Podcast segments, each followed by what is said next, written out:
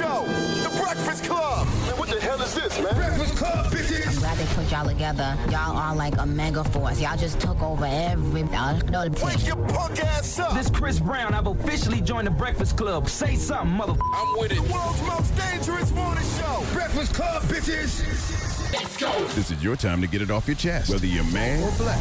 Say it with your chest. We want to hear from you on the Breakfast Club. So if you got something on your mind, let it out.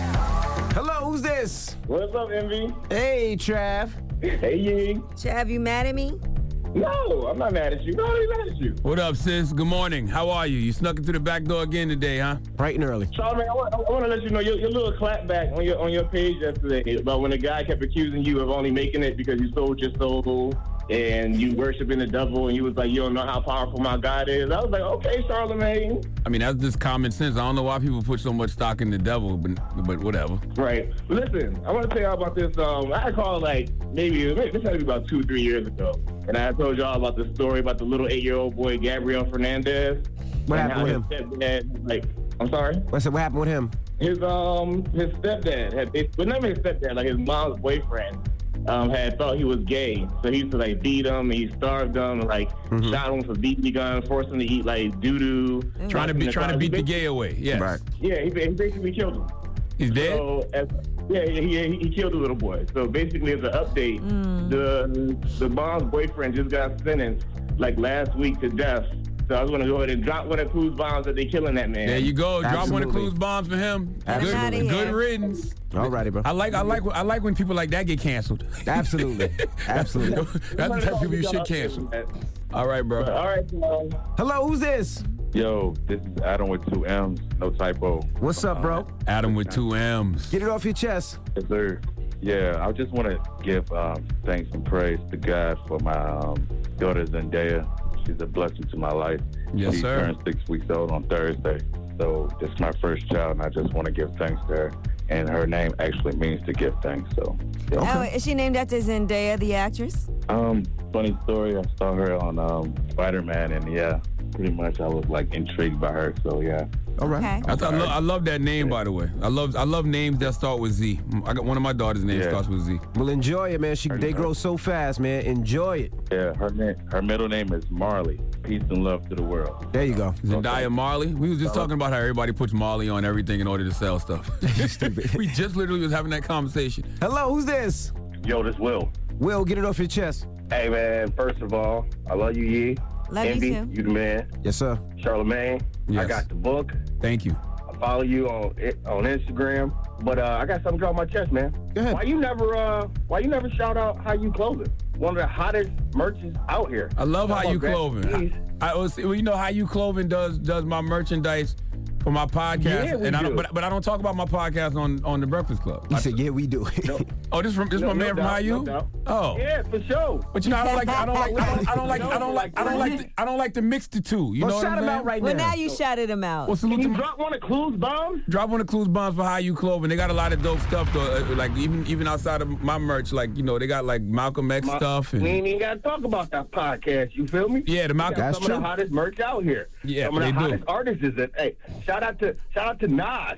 He rocking it. You Yes. hear me? I love how you clothing, man. I, I when I wore my Malcolm X jersey on uh, Malcolm X's birthday, that was from How You Clothing. All right. Well, there get it off go. your chest. There's a shout out. 800 585 1051. If you need to vent, hit us now. It's the Breakfast Club. Good morning. The Breakfast Club. Get it, pick up the mother, mother phone and dial. This is your time to get it off your chest, whether you're mad or blessed. Say it with your chest. We want to hear from you on the Breakfast Club. So you better have the same energy. Yeah. Hello, who's this? What's up? This is Slang from 614. What's up, bro? Get it off your chest. Yeah, what's up? I'm just calling because I'm in good mood because I just recently released my first feature film. It's called All You Want. It's on YouTube right now. I wrote, directed, and filmed it. Call what? Your phone went out. Your phone is going crazy, brother. It's called She Evil Volume 1. It's on She YouTube Evil. right now. I guess this morning is the promo morning, huh? Everybody it call is. in and get your promo on. Salute to She Evil Volume 1. What is that, a movie you said? Yes. Jesse. Hey, good morning, uh, Breakfast Club. Jesse, what's up, man? Get it off your chest, Hey, bro. hey, uh, get it off my chest. Today I'm blessed. Today's my wife's birthday, Okay. and all she said she wanted for her birthday was for Uncle Charlotte to wish her happy birthday. What's her name? Keisha. Happy born day, Keisha. Where Keisha at? Uh, she in the bed right now, waking up. You, let me ask you a question. How long y'all been together? Uh, going on nine years now. Do you remember the first time y'all ever had sex? Yes. Do you remember the date? No. You should remember the date and add that to your anniversary repertoire, okay? Like I did. Mine, mine is Gotcha. June 8th. But he, yeah, he- here's a little cheater because that's also Charlamagne's cousin's birthday. Does it you'll matter? remember. I remember. I, I know. I know he cheat because it's not actually. He remembered the, the birthday. Exactly. You should remember that. But happy anniversary to you and the wife, man. it's her birthday, bro. Oh, birthday. His name It's is all the Keisha. same. Happy anniversary. All us, all we got to do is men to show up to something. All right, I know it's something of hers today. Hello, who's this? Precious. Hey, Precious. Good morning. Good morning. How you doing? All right. Why you Why you calling this morning, Mama? Because my girl then called me her ex's name a couple times. Hey, oh, oh man. hey, Yes. shout out to shout out to your girl's ex for having that good tongue game. No, no, ever. No, no, no. Well, is she doing it in the bedroom or is it just random? Yes, yes, yes, yes, in the bedroom. Oh man. Ah, you know what that means? That means that her jaw game way better than yours. So Oh, boy. step it up, man. It's not funny, Charlamagne. Um, excuse me. I'm off the chain. Thank What's, you. what's her ex's name? I'm not gonna say her name. Put her on blast. You may be off the chain, but she don't can't get no forget her ex's name. What's her Give her name? no credit. What's her name? We just want to know her name. Mona. Mama. Okay, so Mona, maybe. man. So what does she say when she says her name by accident? Does she pretend it didn't happen? Does she apologize? Yes, she pretends it doesn't oh. ha- it didn't happen. Oh, wow! And I'd be like, I heard you. Oh, Like, Mona. I'm sorry, I don't know why. That's what she got to what you're like I'm moaning, Mona. Oh, man. moaning. Well, I'm sorry. I'm sorry for that, Mona. Oh, Mona. Step your jaw game Oh, up, she gotta Ma. be like, oh, she gotta be like, I was just watching Love and Hip Hop, Mona. That's crazy that your jaw game's so whack she can't forget her ex's name, though. I'm gonna be honest. It's with you. Damn not man. whack. It's not whack. Maybe you need some new tricks. Try a halls in your mouth or something. The halls. All right, Mama. Thank you for calling, Mona. Thank you. Bye bye. That sucks. Yeah, that. Yeah, literally. What's up, Sequoia? Get it off your chest. Um, good morning. Two things. I want to say DJ NZ asked for G Unit mix a while back. He never gave it to me, but that's okay. Whatever. People's choice. Didn't give him a choice. But um, What she asked for? with the, with the with the Brooklyn shooting, I'm I'm in the uh well I was in the Marine Corps. I just got out for breath. When somebody fires at us and says Charlamagne's my friend and he gets shot, but somebody puts their weapon up, we're no longer allowed to kill that person. Why should the police be able to kill that person if they're no longer a threat? Now the shooter in Brooklyn, he was holding a weapon. I'm pretty sure there's other ways to disarm him. Like why do they never shoot people in the leg? Baby, why why you had to start the story off with me getting shot? I mean, I, you could you could you could have explained the situation 'Cause I believe- without Charlamagne getting I believe shot. when they when they used I'm it for. saying, you know, you you you would be my friend, and you get killed. I'm and they glad it was you, Charlamagne, and not they're no longer they're no longer a threat. You can't you can't kill that person. I'll- Yeah, yeah, no- you gotta, I would be sad if have Charlamagne got shot. permission to fire those rounds. Yeah, I can't tell cops how to do their you, job, Mama. but if they jumped out of this car and they didn't give a warning before they fired fired ten rounds, I think something's a little bit wrong there. Get it off your chest. 800 585 1051. If you need to vent, you can hit us up at any time. Keep it locked. It's the Breakfast Club. Good morning. Morning, everybody. It's DJ Envy Angela Yee, Charlamagne the Guy. We are the Breakfast Club. We got a special guest in the building. My guy, Neal Brennan. Yeah, I got my Starbucks, everybody. Oh, so They're after back. that training. Oh, they are back, the yeah, yeah. I anti-bias will say it took a while to get service as a white person, but Really? they finally, once they took care of all the black people, they finally got to me. Oh, so they so y'all are secondary now in Starbucks. I didn't realize Yeah, that. I, I couldn't about use the bathroom; it was a nightmare. Really? Yeah, I'm Did you see the anti-bias training that they had to do? I don't. What do you think they did? Has there been any inside? Yes, we have it right here. This is Yeah, the, we have is the whole uh, entire question. Yes, that's the questionnaires that they had to ask people. Well, hold on, pass it here. I'm gonna have you answer them. I don't know if Neal has any experience working with black people. Let's see. See what I can do. Okay. So uh, we want you to recall when was the first time that you noticed your racial identity? Oh my, oh, that's a great question. Um, I guess right away, I, right when I came out. Came out the womb knowing you right. white? I was like, it's good to be Recognize white.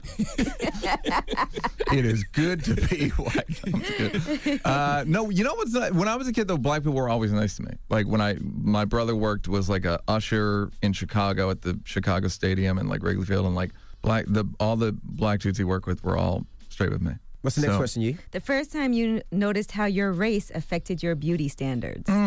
Um, well, you know, people say I look like Scottie Pippen. I see that. Um, you see it?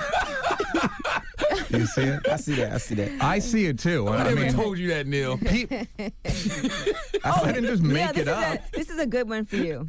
Yeah, Neal. go. When is the first time you altered your communication style? In other words, you dialed it Oh, up or down I'm the king of that. to avoid playing into stereotypes. when I when I'm dealing with a uh, someone a someone I know is black on the phone, it's really hard for me not to be like, all right, bet. all right, bet. That's what's up. And, but like I'd be like, thank you, thank you very much. Okay, agreed. And then it's agreed too. So I am racist in that way. In that I try to be like ah a little bit um, Yeah, yeah. like I don't know bet. if that See, I know racist. bet. I know. What does that make This is me? anti-bias. But isn't that Right. cool? Like you just kind of like using the latest slang. You're, kinda? you're It's assimilating. lit. You're It's assimilating. lit. It's Do you say dead ass when you walk in the streets Dead of New York? ass naked, butt ass, butthole. Do you use the N word? Do I don't? I really cut down. I'll say that, if at all. I my policy You used to is do it in always jokes. I used to do it. In a, I did it in a joke. Now my policy is like Neal. Just black people got enough problems. Like don't add to it. Yeah, I don't think it's worth it. It's not. It's it's not. like it takes so much energy, which sounds like a white privilege thing to say. Like, do you know how much energy it takes to say the N word? Uh, but it's just not worth it. Was it easier to say during the Obama era? Because that's when you. I remember you doing the jokes during that time. It was easier to say it closer to Chappelle show in that I was just so immersed in it all Got the time, got you, got you. and like getting called it constantly. Uh, so I felt like It was you know, okay. it was it was all right. I I did a joke about it, so it was like about the word, and you like it was Mm-hmm. You had about to use it, using it. like. yes, So now you just don't do that joke anymore. Or that you joke has been it. retired. Mhm. Um, uh, but I will say that I was on Ambien. Whenever I'm kidding. Um, um, uh, yeah, I just don't. It's just not worth it. Now, let me ask you a question. Charlamagne uses a, a term that some white people don't like.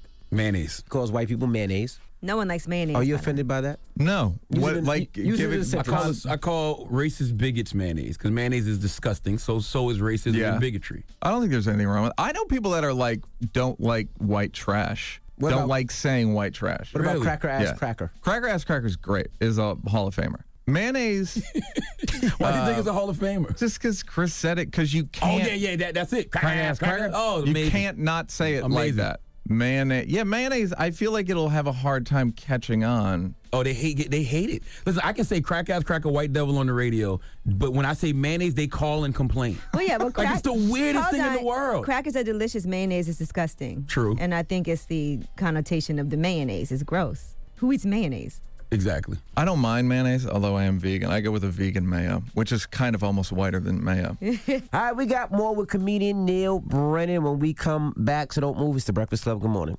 The Breakfast Club. Morning, everybody. It's DJ Envy Angela Yee, Charlamagne the Guy. We are the Breakfast Club.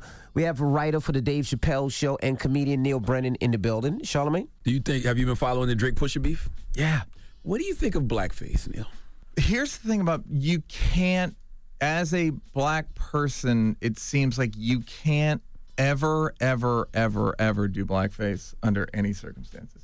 Like you just can't. It's like herpes. It's Coonan. It's the minstrel show. You're, Yeah. But it's gonna be found out. The fact that it was on that guy's page. Did you go to the page? yeah, yeah, yeah. Yeah, and like it was, and it wasn't even featured. It was like bottom left. Like it's just another one of my photos. Drake and blackface, no big deal. But yeah, you just can't do black. Do you think that was the most damning part of the? To me, I think the fact that he's not, it wasn't, we don't know, but claiming his child, I think people were more upset about that. Like, damn, Drake's not, he's a deadbeat dad. Like, I think people were more upset about that at first. But Drake can say, I'm not a deadbeat dad. I just did not put my son out there yet, but I Mm-hmm. take care of him. He hasn't released the son yet. He's got a dri- he's got a date. son. He has a release date for the son. baby. Yeah, you got to roll the son out slow. You get the whole promo department behind it, and then you bring the kid out. Hey, come on, man. Khaled Uh, put a lot of pressure on people when it came to rolling out your son, man. That that's exactly right. You know it's a mean song when the nicest thing he said was you have an illegitimate son. Yeah. Cuz like that was the nicest thing he said. Like listen and I was like that's me. Did you know anything- what? The, the son part was pretty nice. Actually pretty sweet. Yeah. It's nicer than um Did anything offend you? Nothing offended. I would like to say that last time he he dissed Drake, he mentioned me specifically on I don't know. It was some. It was like some. It was a Chappelle Show reference and Dave having writers and mentioned me specifically. Really? Yeah. Pusha did? Yeah. Let me Go back. Google this. Look at the tape, homie. It's there. but uh, he just mentioned as like a, that Drake has writers. Um, the fact that he was talking about his friend dying is a bit like OVO, yeah. yeesh. Clutch my pearls. Yeah, it was a bit Yeah. like, well, first of all, about Clutch My Pearls, I like that how guys are rapping like rich white women now. Where like the audacity was with Drake's on the last one, then he's like, I'm upset. Uh, he's got a song coming out called I'm Flummoxed. Um, and and uh, Pusha rapped about uh, caviar facials. Yes, he did. And uh, yeah, like now he's like, I don't think you're capable of love, Drake. That's what I think. I don't think you're capable of love. I think because your father walked out on your mother when you were five. I don't. I've spoke to your therapist, and I think you're in a lot of emotional trouble. he did. He said, uh, Ch- Chappelle show, all of you Neal Brennan, sketch comedy, who is for real penning. See yourself as I pull up in that mirror tint. Skins versus blouses, you mirror prints. Chappelle show, all of your Neal Brennans. Sketch comedy, who is for real penning. Okay, You know Neal. what I mean? You know what You I out mean? here in the middle of I've- rap beefs? I've been out here, man. and you from an era where you actually saw real beefs, rap beefs. You know what's funny? If anything happens to either one of those guys, they have to make sure each other are okay now. Because if Mhm. anything happens to Pusha, they're bringing in. back. Yeah, they're bringing Drake in f- like first. Yeah, so like yeah, he should hire push with security and like a doctor, make sure his health is good. Because like they're they're the number one suspect for Right. either. The fact that Biggie and Tupac got is like and no one got arrested is still amazing in light of this. Where you're like, Well, I think both of the people that killed him are dead, though. That's why I think. Oh, you think so? That's what I think. okay, I think the streets did what they were supposed to do. all right, But I could just be making that up. yeah, You had your own uh, show in development as well. I did. so what's going on with It's that? It's dead. Oh, sorry. Damn. Thanks for bringing it up. I'm sorry. I thought Thanks it for was coming bringing out it like up. this year. Thanks for bringing it up. Pusha T. Push, Pusher Yee. Pushing you. Yeesh. Well, listen, y'all go check Neal out, man. Uh, here we yeah, go. here I am. I'm coming to Chicago. June 7th at Thalia Hall. Then I'm yeah. Then I'm going to Milwaukee. Then I'm going to Indianapolis. Then the next week I'm going to Kansas, Kansas City. City, then Detroit. Then I'm going to Detroit. Then I'm going to Minneapolis. Uh, Chicago. I added a show because it was it's so hot. Your 7:30 show sold out, You know what I mean? Um, and uh, um, but it's a nine o'clock show too, though. Yeah, yeah, Yeah. yeah. Um, I appreciate just as a white person, I got to say, you guys have so person? few white people on here that it feels good, and uh, and I hope uh, white people. I hope that I represented as well. Actually, the last white person who was here was Melissa McCarthy. That's a big deal. Tell them where to find you, Neal. Uh, Neal Brennan, N E A L B R E N N A N dot com. Neal Brennan on Twitter. Neal Brennan on Instagram. Uh, yeah, those are my two main forms of communication. Well, it's Neal Brennan. It's the Breakfast Club. Good morning. Morning, everybody. It's DJ Envy Angela Yee, Charlamagne the God. We are the Breakfast Club. Now, you guys all know Monique stopped by the Breakfast Club yesterday, and we're getting it on today. So we're gonna play that for you. Special guest in the building, Miss Monique. Good morning. Good morning. Good Her Good husband's morning. on the phone line as well. Brother Sydney, Sydney. good morning. Good morning. Now, Good morning, y'all. now, when Monique walked in, I gave her a hug. I wanted her to know it's all love. Yes, he did, my love. We just here to have a conversation. That's, That's all all we're doing. Now, now, what's going on today, Miss Monique? A while ago, I had to come out and I spoke in reference to Netflix. Mm-hmm. That we had to boy, you know, I was asking folks to stand with us as we boycott Netflix for gender bias and color bias. Correct. And we were fighting for equality. Mm-hmm. And then I found out that I had become donkey of the day. Yes. Mm-hmm. by Leonard. And I gotta call you by your name, baby, because Leonard, but yes. Leonard. Okay, okay, baby, he's getting real special, Leonard. But we're going okay, no, it is Leonard. Leonard. It is Leonard. And then I was called Donkey of the Day, and it really caught me off guard mm-hmm. because when I met this brother some years ago, and I met a young man that was full of humility and respect. Mm-hmm. And when I got on that elevator, he actually held the door. I remember it like it was yesterday. Yes, ma'am. Mm-hmm. And I said, Oh, baby, thank you. And he was just like that. Yes, ma'am. And Miss Monique, it's a pleasure to meet you. And we had a very beautiful exchange.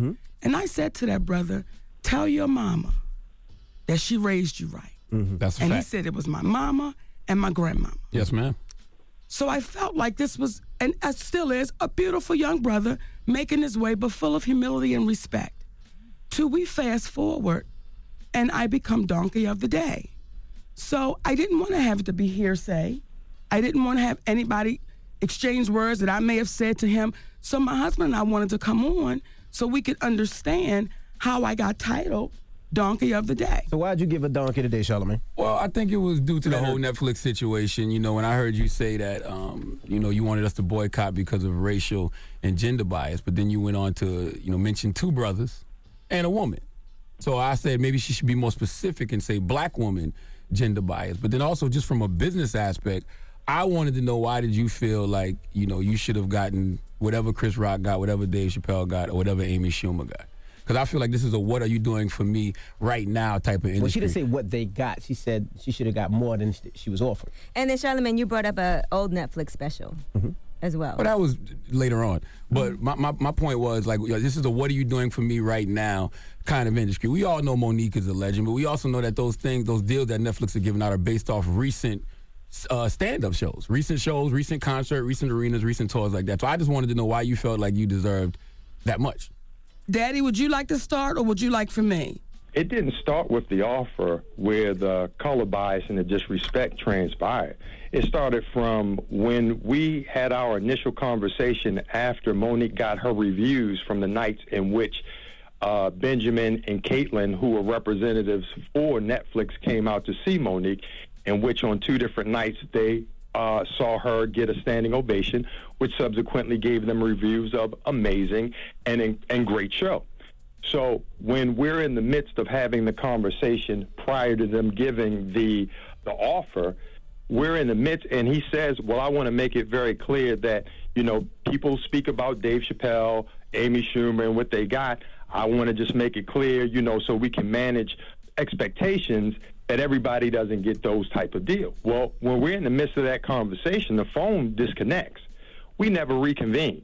He never gets us back on. And our attorney looks calls me up and we speak and we're like, well, that was strange. Are we going to get back on the phone or not? Because anybody who does business knows that this is a key time in which to build the value of your client.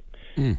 Then we came back with an offer that they allegedly had sent over that our attorney and I had never received. And then on that, it was a certain time limit in which we were supposed to respond. Well, we had passed the time limit because we never received it. When our attorney had asked them to uh, please resend the offer that they had allegedly sent, it was clear that it had never been sent in the first place. That's the second red flag.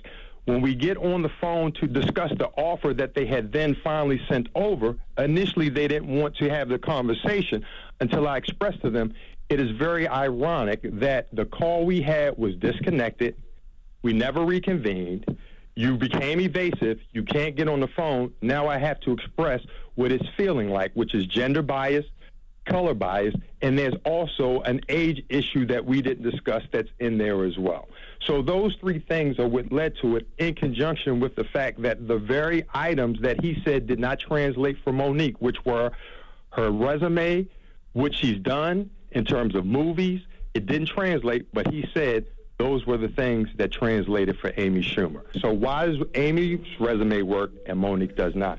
and they could not explain that. Well, if you're just joining us, that's Sydney. That's Monique's managing husband. If you're just joining us, so you, you know the voices. Well, for, I don't think Amy Schumer is funny. That's number one. But mm-hmm. she did sell out 50 arenas around the world, including MSG and HBO wanted her as well. So she created a bidding war based on those stats. So I assume that's the reason her number was at that place. Well, I want to address something because you said I assume.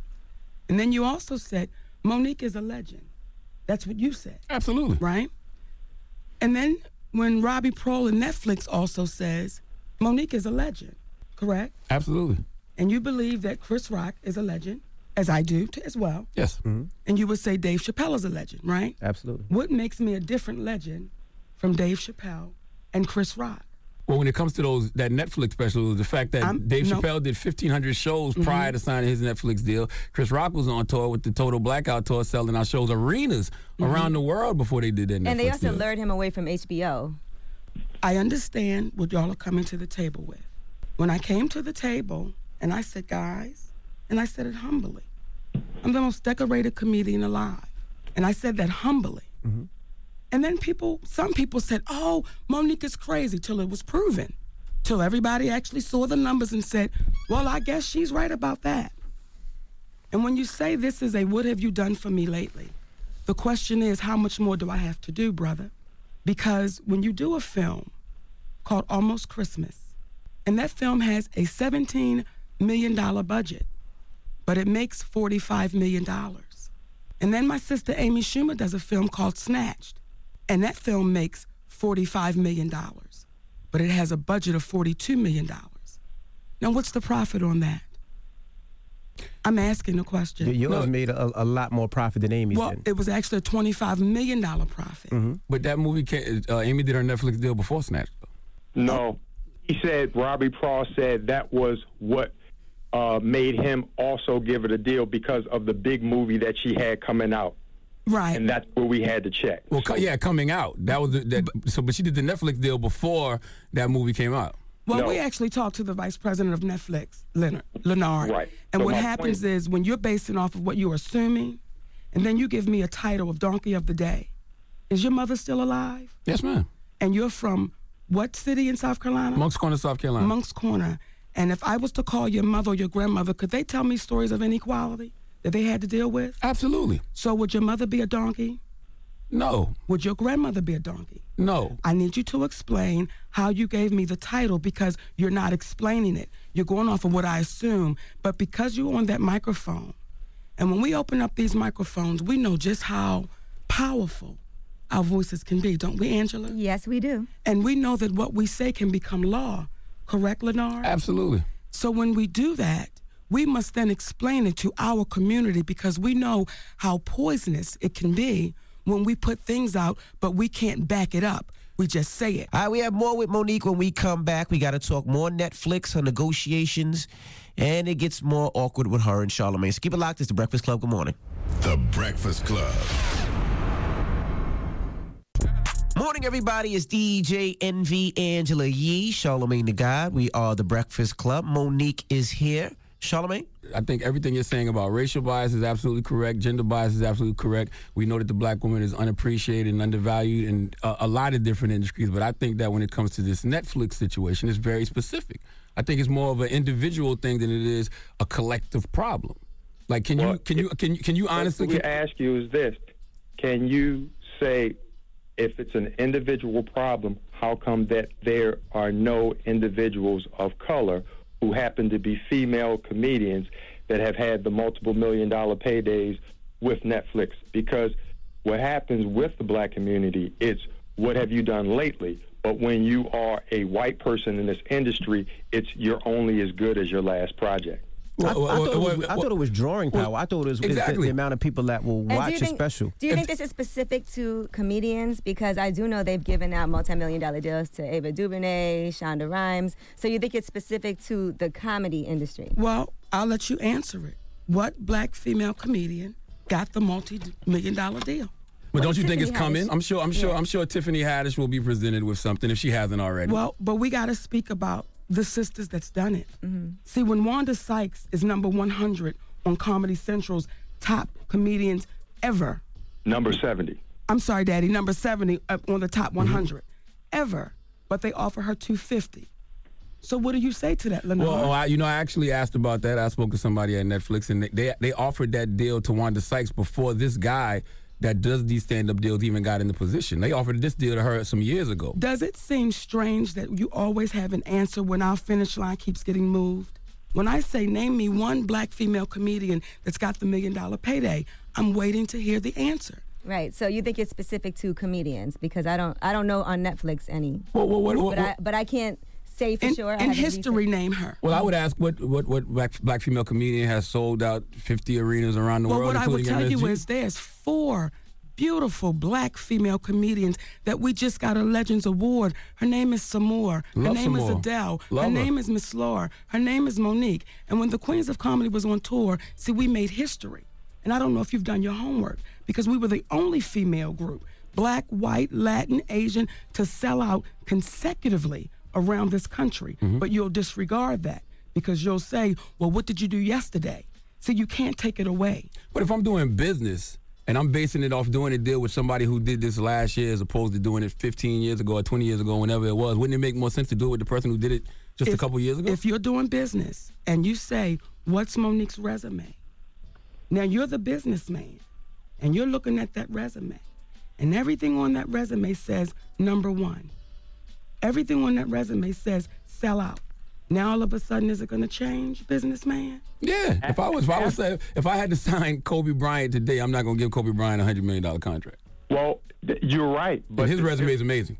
The difference between Kobe Bryant today and Monique today is when you 36 in the game of basketball, you done lost your step. When you are 50 years old in the game of comedy, you're seasoned. And if she had to come, if they had to come to Netflix, to your point, because you make a very good point, and Monique had to stumble like a 40 year old or 38 year old Kobe Bryant who's got a ruptured Achilles heel that you got to bounce back from, then it would make sense. But if he dropped 50 and still was dropping buckets, what would you say? Because they watched two standing ovations in two sold out clubs. Y- You're absolutely right, brother Sidney. But let me ask you this: Why not put together a theater or arena tour and sell that out, and then come back to the table? Our table take a special see, but yourself. it, it doesn't have to go there. See, my whole thing is is that's something else. We were talking about the money offered, and my whole thing is, as a businessman, being a legend and all that doesn't necessarily matter.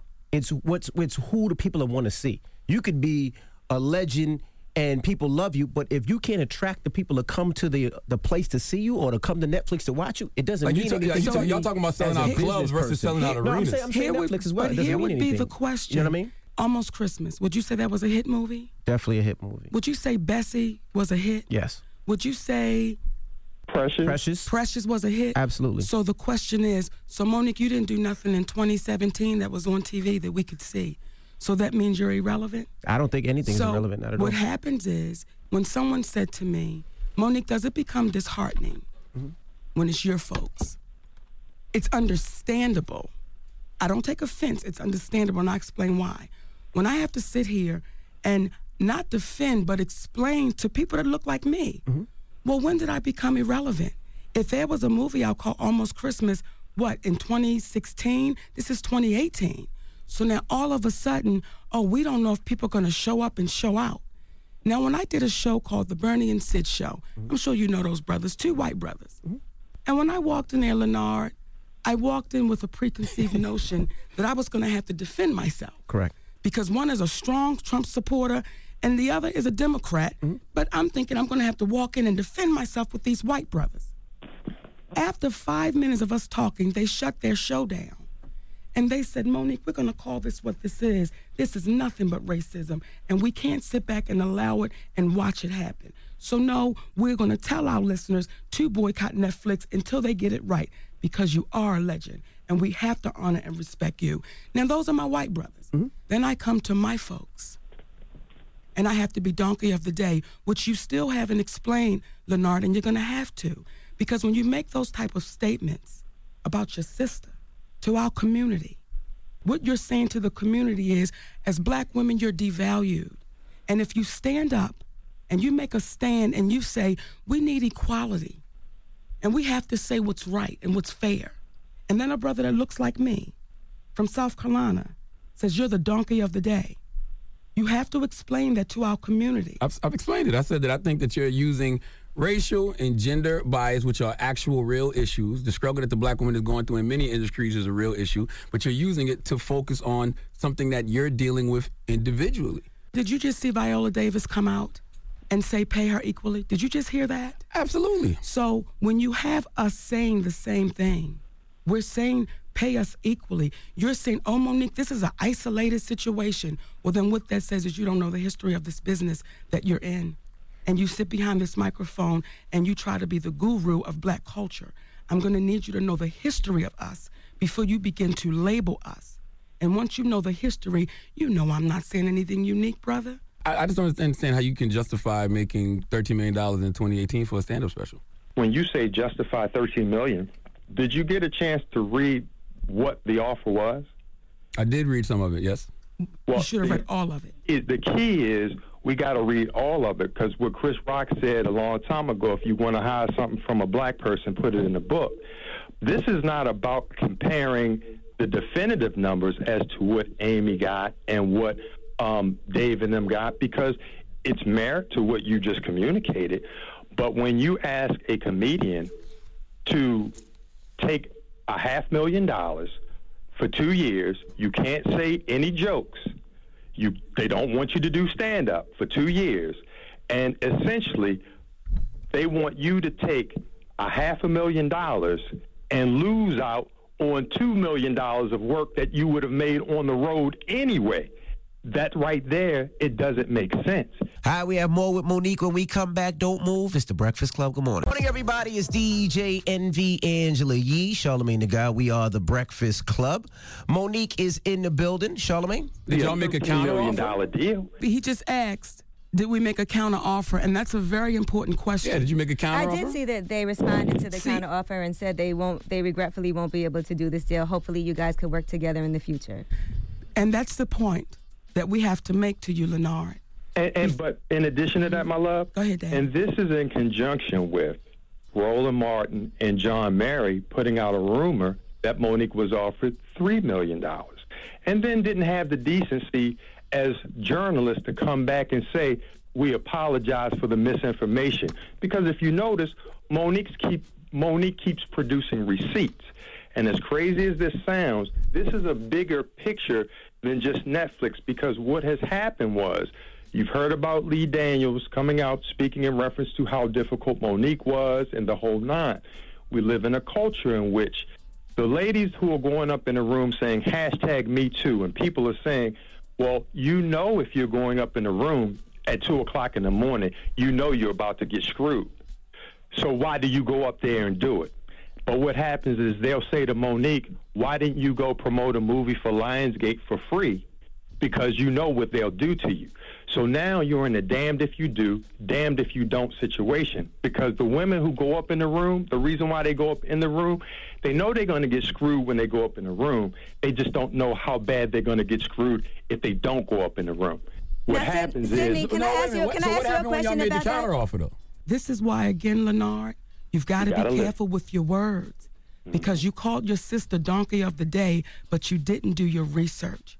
And you pulled that poison out into our community without fully doing your research. And now, as we sit here, you have to almost backtrack your words. I'm not because, backtracking Well, when you anything. ask a question, did you counter offer? Mm-hmm. We put all of it out there. We put the information out there.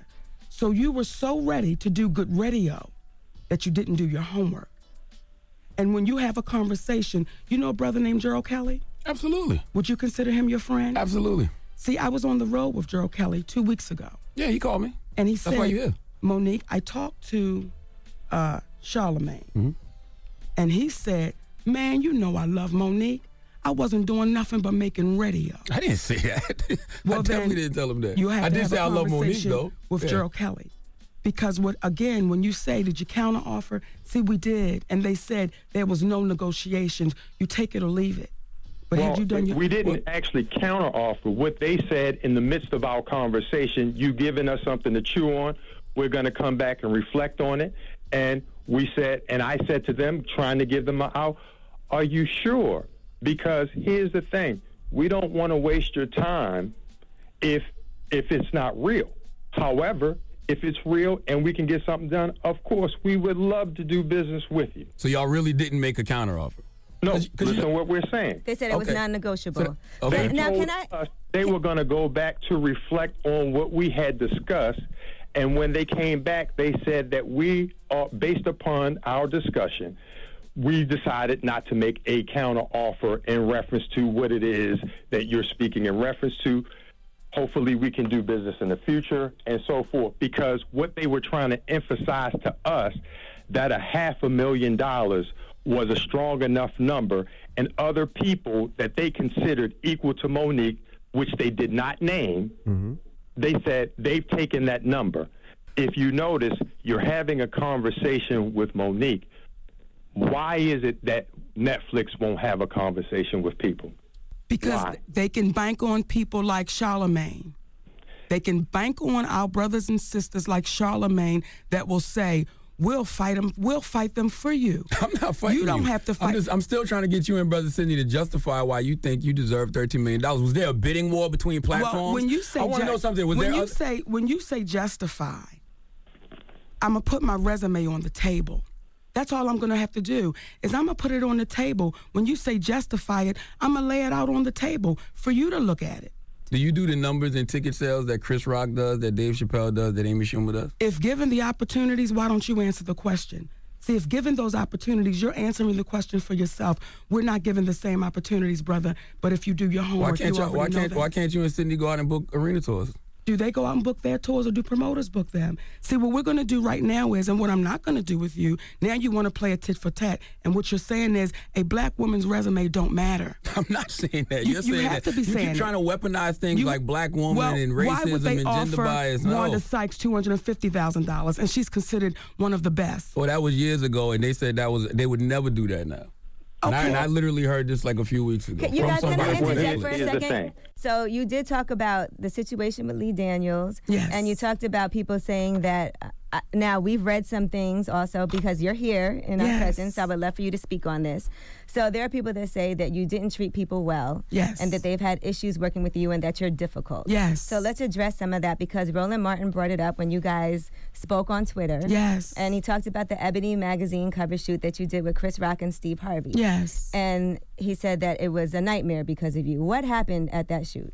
Well, what happened at that shoot was a check was thrown at one of our assistants, and you don't throw anything at anyone. And I had a problem with that. See, they won't fill you in on all that happened. So you had to let that person know that's not how you do business, and that's unacceptable. So I have no problem speaking on it. When they said I mistreated people on Almost Christmas, well, we have 20 interviews because we knew that they would say something like that. With the people that worked in the background professionals, the lighting guys, the camera guys, where they all said our experience with Monique was stellar. What happens is you hear the bullies speak out, but then the bullies run. Because when those videos did come out, did Roland Martin come back? When the videos did come out, just with the three little videos, you heard nothing else, did you? Let's backtrack a little bit because um, with Will Packer. Yes. Okay, so Will Packer and um, Roland Martin, and you know, a lot of people have spoken out that have dealt with you personally and said these things. But I haven't really heard anybody say anything negative about Will Packer, about working with Lee Daniels, and I haven't heard them say anything negative about some of the people that they've worked with. So why is it? Let you? me, I can answer that. And that's a great question. You know the guy Harvey Weinstein? Mm-hmm. And he was able to do that for how many years? Decades. And why do you think that was? Well, they were working with a lot of people who felt like their career would be in jeopardy if So- they spoke out. Do you think this is a unique situation? Do you think that people are fearful to speak out when they're mistreated? It's a difference between mistreatment and sexual assault, Monique. Like, Do come on, we, think- we can't we can't put out false equivalencies about people. I understand what you're trying well, to wait say. Wait a minute, Charlamagne. But you, but it's a difference between mis- mistreatment and sexual assault. Let me- let me say this to you. Like it's levels to mistreatment. You, you, you're you're absolutely right. Yes. But mistreatment is mistreatment. And yeah, let me but I don't like you can't paint you can't paint Will in the same pa- just with the same brush as let Harvey me say Weinstein. this because based upon the information that you have, you feel comfortable with it because this is the world we live in. If you keep hearing it, it seems as if it's true. Ask David Talbert, who was the director of Almost Christmas, if Monique had to stop because Will Packer was given directions over the director and he's the producer, and Monique said, Stop for a moment, please. What we're not going to do is disrespect this black director because if he was a white director, you as the producer would not give direction over him. And to his credit, at that moment, he seemed to have got it and was um, embarrassed by what it was that he had done. And the reason she had some a difficulty with one of the individuals who were the um, first AD or something like that, uh, she had walked into Monique's trailer while she was undressed without knocking. And I don't know if you know, but there was a letter that Steve Harvey had written a while ago in reference to how people just walk into his room. What happens is she's the type of person that doesn't allow people to get disrespected. And she's not going to have an issue with the people that are the hourly wage folks. It's typically the people who are the powerful ones. She's not having no beef with nobody. There were people that were getting their fingers pointed in their face that happened to be black women by white men on the set of Precious, and she said, I can't allow that to happen, guys. So what happens is you are forgetting that this is a country that had slavery for hundreds of years, and when do we start realizing that we, we are so conditioned to normalize bad treatment when white men are able to say, hey guys, she's right. How does the black community not see it? All right, we have more with Monique when we come back. Don't move. It's the Breakfast Club. Good morning. Good morning, everybody. It's DJ Envy Angela Yee, Charlamagne the God. We are the Breakfast Club. We have Monique in the building still. Charlamagne? I want to know about this though. Have you received other offers from other streaming services? Let me say this. Because to doesn't you. that help with negotiations when you can because create a of that black war? ball being put over my head. The offers that come in from Netflix, they can come in low like that because they know you've been blackballed. You know what the word is about you. Mm-hmm. So we assume that you're suffering, and we can offer you whatever we want to offer you. So the offers have come in even lower than that. You had a Netflix special beforehand, though, right? Well, I didn't have a Netflix special. What happened was They took the one and put it on there. What you did. Exactly. I Yeah. didn't make any deal with Netflix. so those shows just happen to be on there and they've been on there for a long time. So someone would say, if this woman's not bringing in any views, why would we hold on to the content? They've been on there for a minute. So as Are I they sit- getting the views? well, I'm assuming so. We don't get a report on that. Mm-hmm. But as I sit here again, and I sit between my sister, who I know you deal with inequality, Angela, you in the same business I'm in. Mm-hmm. But you'll look at me and you'll say, Well, I need you to explain to me. They said you was a problem here and a problem there. We all know when you don't allow bullies to take place and when you don't allow yourself to get bullied, don't you get labeled? Yes. But can I just, for full disclosure, please, there are definitely people that I know that have worked with you on the Ebony shoot. Yes. And I've heard things. Well, they've told me personally, people that were in the room. Say their names. And if not, like I told Lenard before, keep it on the playground. Well, okay, so I saw on uh, Alfred Edmond Jr., who's the um, editor in chief of Black Enterprise magazine. Yes. I saw that Amy Dubois Barnett, who was the editor in chief of Ebony at the time of that shoot, who was Mhm. very excited to have you on the shoot, she left a comment because he posted something about you and, and the numbers and about your worth and how you are the most decorated comedian. And she commented it was a nightmare working with her and I would never want to go through something like that again. I saw that comment is still on his page now. I would love to sit down and talk with that sister face to face so she can tell me about the nightmare. Because what they won't do is they won't fill it in. See, they won't fill in. We were being arrogant. And we wanted to treat that woman as if we were doing her a favor by putting her on the cover. As my husband told me years ago, we don't disrespect anyone, but we over respect no one. And I want you to look at me. Mm-hmm. I'm a big fat black woman. You're not fat. What What big- Stop it. real talk. What big fat black woman has to stand stands up and says this is not fair because what the feeling is with some of our sisters and brothers. Monique, you should be grateful you just got invited to the party because of the way you look. So for anyone that says they ever had a problem with me, bring them to the table. Bring them to the table and let's have a conversation. But what you'll find is we'll speak about this woman when she can't see us. We'll make comments, but we're the type of people that say, let's have a conversation. And when you find out that they're wrong, will you then speak up loudly for me as you speak up for them? I absolutely, would. But Sister Monique and Brother Sidney, I want to ask you a question. Let's just talk numbers. If you put your numbers up against the Amy Schumers, the Chris Rocks, the Dave Chappelle, and I'm talking about uh, selling out arenas all over the world, how can you justify getting a huge payday like that? When you're saying that you're going to offer her 126 of what Amy Schumer got, and you're referring to Monique as a legend, and you're seeing her performance, and you see the, the uh, uh, people standing up for her at the end of the show. Have you read the reviews to the Netflix special for Amy Schumer? I don't think Amy's funny. You don't got You don't got. Amy got me blocked on Well, Twitter well, because I don't my- think she's funny. point- You don't got to tell me on that. this, this- this is the part, Daddy, and we, we got to wrap up the show. But but Amy this- did sell out this- 50 arenas around the world, So- including MSG a few times. So- she had an HBO special that did great, and this was all in 2016. Here's, here's what Brother Lenard is saying. Let this year another show comes and they become number one and not the Breakfast Club.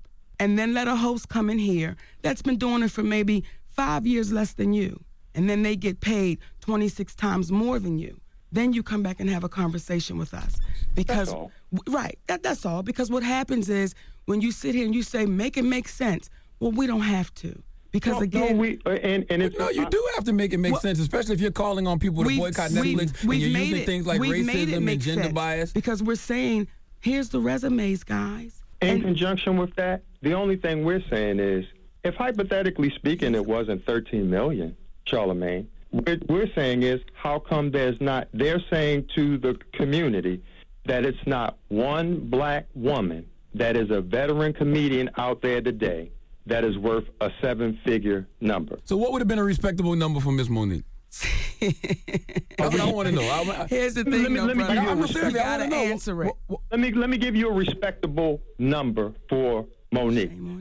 Something that would supersede what she would have made in two years, and at the very least, what she would have made two years to be able to take the two years off that they're contractually asking her to do to not be able to tell jokes.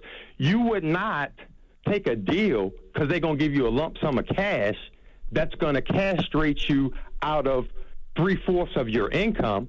Do you understand what I'm saying? So if the deal didn't include the two years and didn't have that you couldn't tell jokes, If I would have taken a deal for five hundred thousand dollars, Angela, Mm-hmm. what position would that have put the babies that's coming after me? No, the deal is foul. The deal is absolutely positively foul. Nobody says the deal is right, but you know. And, and Sidney, you're a businessman. Monique, you're a businesswoman, right? The, di- the deal is foul. I mean, let's be clear. And that's why you re- that's why you counteroffer. But based you on go everything somewhere that they're hearing and based on what they know, they know Monique's reputation as far as what people are rumored to say, right? I don't even know if that They- matters, They, yeah, it does matter. They It know definitely that pay- they it know definitely that pays other a pla- networks are not necessarily giving her the money, or giving her less. They know what it is. So why would I give, as a business person, her Simple. an obscene number when I know she can't get it anywhere else? It, it's foul, but it's business. But if you're saying Monique, it is foul, It and is you foul. are right. So if we know it's right and we know it's foul, then what do we do? We do it on our own. That's just like talking to Steve Harvey, and brother Steve Harvey says, "Mo, I know you're right, and I know you're not lying." But could you have done it another way? No, you don't well, have to what's do it the another way. What's the suggestion? What's the other I way? want- I- I- I- I- I don't want you to do it we, any other way. We do do it on we do do it on our own, but we still got to speak up. Like you say, Angela, well, just go somewhere else. Do you know how long we've been going somewhere else? Mm-hmm. But here's the thing, and we we have to, we have to, and that's not an issue. But what we're saying is this: just so people are aware, this is what they're doing over here, and we want it to be known because, as Wanda Sykes so kindly said, she essentially suffered in silence. She was hurt by, but she went somewhere else, and the offer that they gave her was less than half. And it doesn't matter about that was way before they got what they got because she was even hotter then. She came up mm-hmm. under the wing of Chris Rock.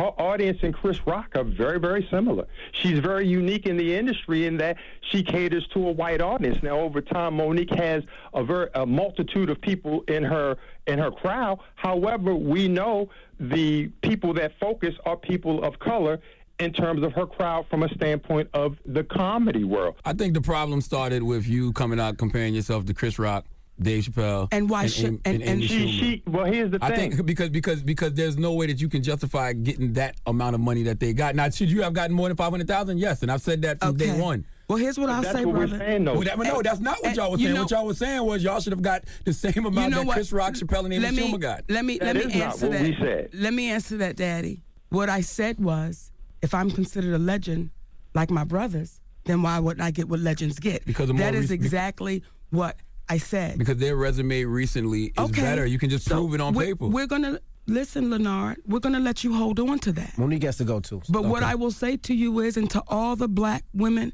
and women of color that is listening, when you hear this brother's voice come over the air, and I'm unapologetic about what I'm getting ready to say, he does not have a value on black women and women of color. How can you say? I'm why why do you say that? But you I'm say ten years ago, I'm I hugged tell you, you- I held the door for I'm you. going to tell you Don't why. you think that's contradictory? I'm, I'm going to tell you why I said it because what happens is when you leave a place called Monk Moncks Corner. Moncks Corner, Yes. South Carolina, and you come to a big city named New York, and then you change your name to Charlamagne. I was. Charlamagne in Moncks Corner, Miss Monique. Well, when you were there, you become Charlamagne the God. Now, I don't know if you took the same principles that your mama and your grandmama gave you in Moncks Corner and you brought it to Manhattan, New York. Because the brother I did meet on that elevator, I met a brother that was full of principle. And I met a brother who would not call a, a sister a donkey of a day. Donkey of the Day unless is a he knew- segment that happens every unless day. he knew all the information and he could back up his statements. But as we sit here and we did this interview, you begin to ask questions that you should have asked before you make the statement. So what I'm I asking have you is the questions, but y'all really don't have any answers. What y'all I still have have not justified why you feel like you should have gotten that money, and y'all backtracked and said you don't think she should have got that. We're not backtracking. Brother No, Sidney we're not said it. saying that Brother either. Sidney What just we're said saying it. And here's the thing, Daddy. one of y'all there will on the be some page. brothers and sisters that get it the way that they get it, and we get it the way that we get it, and it's not an argument. I respect your decision. I respect your opinion doubt. because you're entitled to it. However, as we are entitled to ours. So what I am saying that the devalue you place on black women, and you say, how can I say that? Because out of your mouth, you're saying there is no black female comedian that is worth that money. No, There's I did one not say that. I said there hasn't been. I think Well, Tiffany Haddish is when absolutely you say there on- hasn't been, absolutely I'll about go to be down, that. If I go down the list of black female comedians and the work that those sisters have put in through the years mm-hmm. that opened up doors so that people like you could sit where you sit. Her name is Marsha Warfield. Her name is Thea Vidale. Her name is Moms Mabley, which she's no longer with us. The, the list goes on and on and on, But with which we've never out gotten our just due. Miss Monique, like it's the truth. Like, All right, Monique like does, you keep moving Monique the does have to goalposts. go. Monique, wrapping it up, what are you going to do moving forward as far as with this special? We're gonna keep on pushing. See, the special's gonna happen, baby. Right, so That's gonna happen. Okay. And we're gonna let y'all see it. But what we're gonna do with this situation right now called the fight for inequality, we're gonna keep standing. And we're gonna hope that sisters like you would stand with us to say, when it's inequality, we must speak up and we must speak loudly because your daughters are coming. Okay, well, thank you for joining us. We Thank you, appreciate Miss Monique, Sidney. for we coming. appreciate you, Miss Monique. When we come back, we have Donkey of the Day, so don't go anywhere. It's the Breakfast Club. Good morning.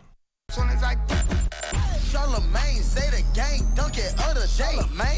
You are a donkey. It's time for Donkey of the Day. Donkey of the Day does not discriminate. I might not have the song of the day, but I got the Donkey of the Day. So if you ever feel I need to be a donkey, man, hit me with the heat. Yeah, it's the Breakfast Club, bitches. Who's Donkey of the Day today? All right, listen, man. Charlamagne the God here. I'm on vacation. I don't give a damn what y'all think about that because I deserve it. Now, the Breakfast Club is in 80 plus markets in 150 countries, so we have a lot of new listeners who probably don't even know who Charlamagne the God is. So use my time off to catch up on some of my past work, okay? Okay. If you're new here, I do a segment every day called Donkey of the Day. Donkey as in jackass, and that's when I give someone the credit they deserve for being stupid. So if you never heard of it, this is new to you, but if you are a regular listener, then this is an oldie but goodie because it's the best of the Donkey of the Day. Donkey of the Day goes to comedian Katt Williams. Now, if you missed it, Katt Williams was a guest on Frank Ski and Wanda's morning show. Drop on the clues bombs for Frank Ski and Wanda. Frank Ski has always been good to the Breakfast Club, always showed us love. Salute to that Mhm. man. Uh, I respect everything he does in business and in the game of radio. The reason I can respect that man is because, unlike Katt Williams, I am not a bit ass hater. See, that's all Katt Williams was doing on Frank Ski and Wanda's show, hating with a side of lion. Matter of fact, that wasn't a side of lion. Katt Williams served us two entrees during that interview. One was a main course of fresh chicken pot lie. The other was stir fried hate. Okay, what dish would you like to revisit first? Uh, let's start with the chicken pot lie. Okay, this is Katt Williams on Frank Ski and Wanda running down some of his resume. Let's hear it. I do have more comedy specials than any comedian breathing or dead. That's only seven more than Richard Pryor, six more than Martin Lawrence, and six more than uh, Chris Rock, five more than Dave Chappelle. Those are just facts, sir. I have the top two comedy specials on Showtime, HBO, Comedy Central, and we just moved to Netflix. I'm on my 15th consecutive 100 city tour. On the exact day that Monique was asking for a Netflix boycott, Netflix had just cut me a check for $2 million for the special that I got paid $300,000 to do in Jacksonville. Pimp Chronicles has already grossed over $24 million alone as one special because of Atlanta. What are your, your honest thoughts about Netflix? Well, everybody has to understand that Netflix doesn't have an opinion on stand up comedy. They base what they pay you by the amount of Mm. ticket sales for your last tour. Oh, So I Monique's last tour had 316,000 tickets. Mhm. Therefore, that's what she got offered. My last tour had 2.4 million tickets, Tickets. and so that's what the offer was. Now, uh, let's unpack some of this. We, we live in the information age. There's nothing you can't Google, but a lot of us don't take the time to research. Uh, you know, we hear someone we respect say something in an interview. We read something someone posts on social media, and we run with it as fact. And the fact that Katt Williams said these are facts solidifies it for some people. Uh, the reason I hate situations like this is because when you have the experience that Katt Williams has, you should be using your opportunities and experiences to teach, not lie. Now, let's break down some of these lies. Okay, Katt Williams said he has filmed he has more filmed stand up specials than any comedian breathing or dead. That is a lie. George Carlin has 14 HBO specials. Katt Williams said he has nine specials. George Carlin, 14. We can all do math in here, right? Okay, next. He said he has the top two specials on HBO, Showtime, Comedy Central, and Naughty on Netflix. I don't even know what that means. Okay, all right. But you can Google the top 10 stand up specials over the last 40 years on HBO Go or HBO Now. Chris Rock has number one with Bigger and Blacker. Number two is Tig Notaro, Boyish Girl Interrupted. Number three is Dave Chappelle, Killing Him Softly. Comedy Central has a list of top 100 stand up comics, and Katt not even on the list. I couldn't find the Showtime stand up special rankings, and my people at Showtime haven't hit me back yet. But by now, we should be noticing a pattern here. So it's safe to say that was a lie, too. Katt Williams said Pimp Chronicles has grossed $24 million, all right? So far. Now, Pimp Chronicles did great. But where did you get the $24 million number from, Katt? We would like to see receipts because if Pimp Chronicles grossed $24 million, it would be in the top 10 of stand up comedy concerts ever. But it's not. In fact, if it grossed 24 million, it would be number four on that list over Kevin Hart, What Now, which grossed about 23 million. Martin Lawrence, Run Tell That, which did like 19 million. Richard Pryor, Here, Here and Now, which did 16 million. All I'm saying is, if Katt Williams really did 24 million on Pimp Chronicles, how come nobody has any record of that but Katt? Oh, and Katt did tell the truth when he said Netflix only cares about ticket sales. It's business, never personal. I told you all that earlier this year in regards to the Monique situation. But Katt Williams said he sold 2.4 million tickets on his last tour. Do y'all know how much 2.4 million tickets sold is? I'm trying to put this in perspective for you. If Katt Williams sold 2.4 million tickets on his last tour, that's more than Beyonce sold for her Formation tour. That's more than Taylor Swift sold for her 1989 World Tour. That's more than Madonna sold for her MDNA tour. That's more than the Eagles sold on their long road out of Eden tour. That's more than Justin Timberlake sold on his 2020 Experience World Tour. That's more than Billy Joel sold on his Billy Joel and concert tour. And these are artists who are doing this globally around the world in arenas. So tell me how it's possible for Katt Williams to sell 2.4 million tickets domestically in theaters. If Katt sold 2.4 million tickets, he would have made the Forbes list. See, Katt, you sound smart to a dumb person, and there's a lot of people out there who won't take the time to research. And I know you asking why was Katt lying so much. I'll tell you why. Because he knew he was about to start hating on people, so he had to show y'all he out here still winning, so it wouldn't look as if he was hating. Because the truth is, it's rare that you will have a hater that's doing better than you. Now let's listen to what Katt Williams had to say about Kevin Hart. No, let me, let me, rephrase. Let's listen to what Katt Williams had to hate on about Kevin Hart, Jerrod Carmichael, Lil Rel, Hannibal Buress, and Tiffany Haddish. Let's hear it. They're going to let you do your special, Jerrod Carmichael, but nobody's going to watch it. They're ah. going to let you be a star, Lil Rel, but you ugly. and white people don't believe in ugly stars. They think you have to be somebody that women want to sleep with and men want to be. But because we black, they say, oh, you don't even deserve that. So you get Kevin Hart, Lil Rel, Jerrod Carmichael, all in a row, Hannibal Buress, just dudes that no woman would talk to in Lenox Mall, something? let alone you making them movie stars. Let's let's keep going. Rolling the Tiffany, go. She been doing comedy since she was 16. You can't tell me your favorite Tiffany Haddish joke. Why? Because she ain't done a tour yet. Mm-hmm. She ain't done a special. She has not proven the ability to tell jokes back to back for an hour to nobody. Did you think she wrote Girls Trip Goofball? Or do you think that was already a script and they handed it to her? It's up to you, whatever you want to believe. But people so, like real, I'm, and that's why they that like what her. They, they like. They love real. Oh, because everybody's real, then. So don't trip. No, no. T- they like wherever Tiffany you Haddish at under the sound of my voice. Real. Do you have a real co-worker? right. Do you have a ratchet friend? Do you have a sister? Do you have a cousin? Do you have a nephew? Do you have a niece? Is they so ghetto? When did that become marketable? Knock it off. They like her because she want to sleep with a white man. Now, it's one thing to have an opinion, right? It's another to just hate. Katt had zero opinion on Lil Rel's talent, Jerrod's talent, Hannibal's talent, Kev's talent. He was just hating. If he would have said, I don't find any of them funny, I don't know why people like them, I think these individuals are funny or cool, that's an opinion. But what does Rel, Gerard, and Hannibal being ugly got to do with anything? Who cares if pe- girls would walk past them in Lenox Mall? What that got to do with their talent and them being funny? Not to mention, uh, Tiffany Haddish has a stand-up special called The Hood to Hollywood on Showtime. She's been on tour for a year. She's got another stand-up coming on Netflix next year. Like, what's the point of lying the way Katt Williams is lying? And those white Hollywood executives that like Kevin, Jerrod, Rel, Hannibal, and Tiff, uh, that's not the talent's fault the white executives like them. I mean, damn, Katt, they used to like you too. But then you became an uninsurable liability because you couldn't stay out of trouble. Simple as that. You became a liability to Hollywood. Katt Williams I need you to know that destiny is not a matter of chance, it's a matter of choice. And Katt Williams, you chose drugs over your career. Those are the facts, sir. So, kids, what is the lesson to be learned from all of this? Well, always remember someone who hates you normally hates you for one of three reasons. They either see you as a threat, they hate themselves, or they want to be you. Katt Williams, look in the mirror and ask yourself which one are you? Please give Katt Williams the biggest ER. All right, it's not rocket science, people. All right, we got more coming up next. We're the Breakfast Club. The Breakfast Club. Morning, everybody. It's DJ Envy Angela Yee, Charlamagne the God. We are the Breakfast Club. It's time for Ask Yee. Hello, who's this? Good morning. This is Quentin from California. Quentin, what's up, man? What's your question for Yee, bro? Uh, before I go, uh, uh, first I'd like to let you know, brother, that you know uh, my God versus my enemies uh, gear that you're wearing is solid, bro. Thank you, brother. Love Appreciate it. that. But um, At Body of God, if you want to order something, but go ahead.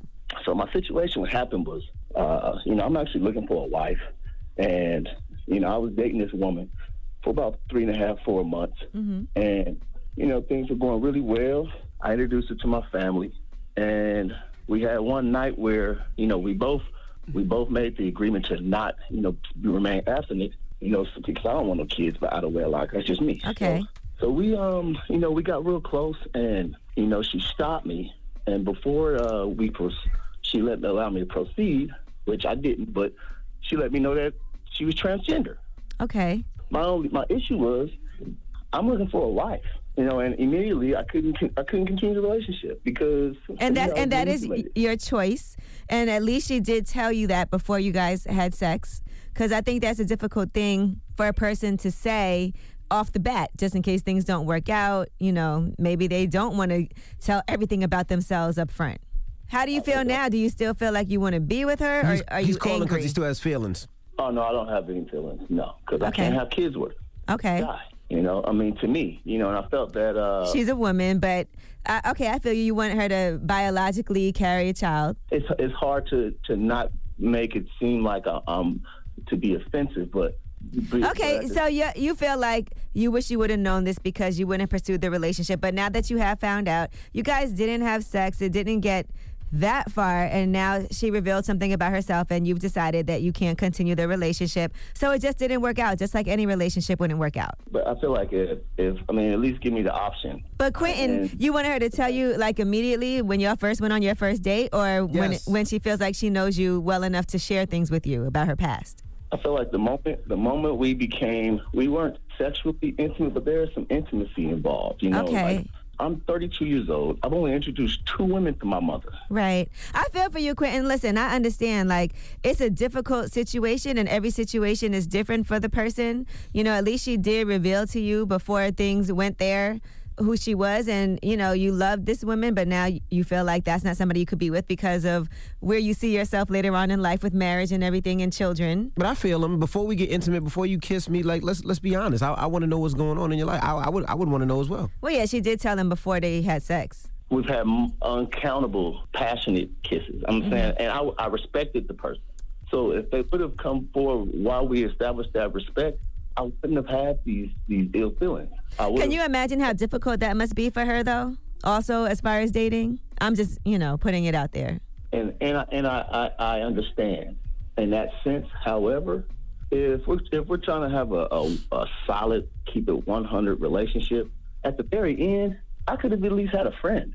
Right. My mom actually caught on to it. She said it, some things that didn't add up. She tried to have a heart to heart, woman to woman, Mhm. and she said you feel like a woman to her. Okay. And that's just from my mom's perspective. But Mhm. the fact that uh, I love women. Matter of fact, you're probably one of the most beautiful, natural looking women that I've seen. She's taking she's she's taking sir. So and that's okay. try That's try to shot okay. somewhere else. that's a compliment She has a boyfriend. boyfriend.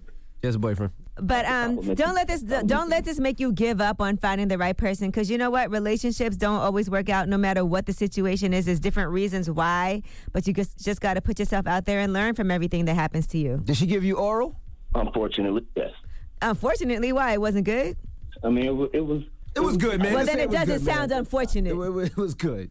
I mean, I was harder than Chinese trig. I tell you that. Okay, well there you go. I don't know. It sounds like you still have some feelings, but he does. He's he in feels love, but he, just, he doesn't know what to do. Listen, don't worry about what other people think. Just worry about how you feel. Now, I understand feeling like you wish you would have known, so you could have made that decision earlier.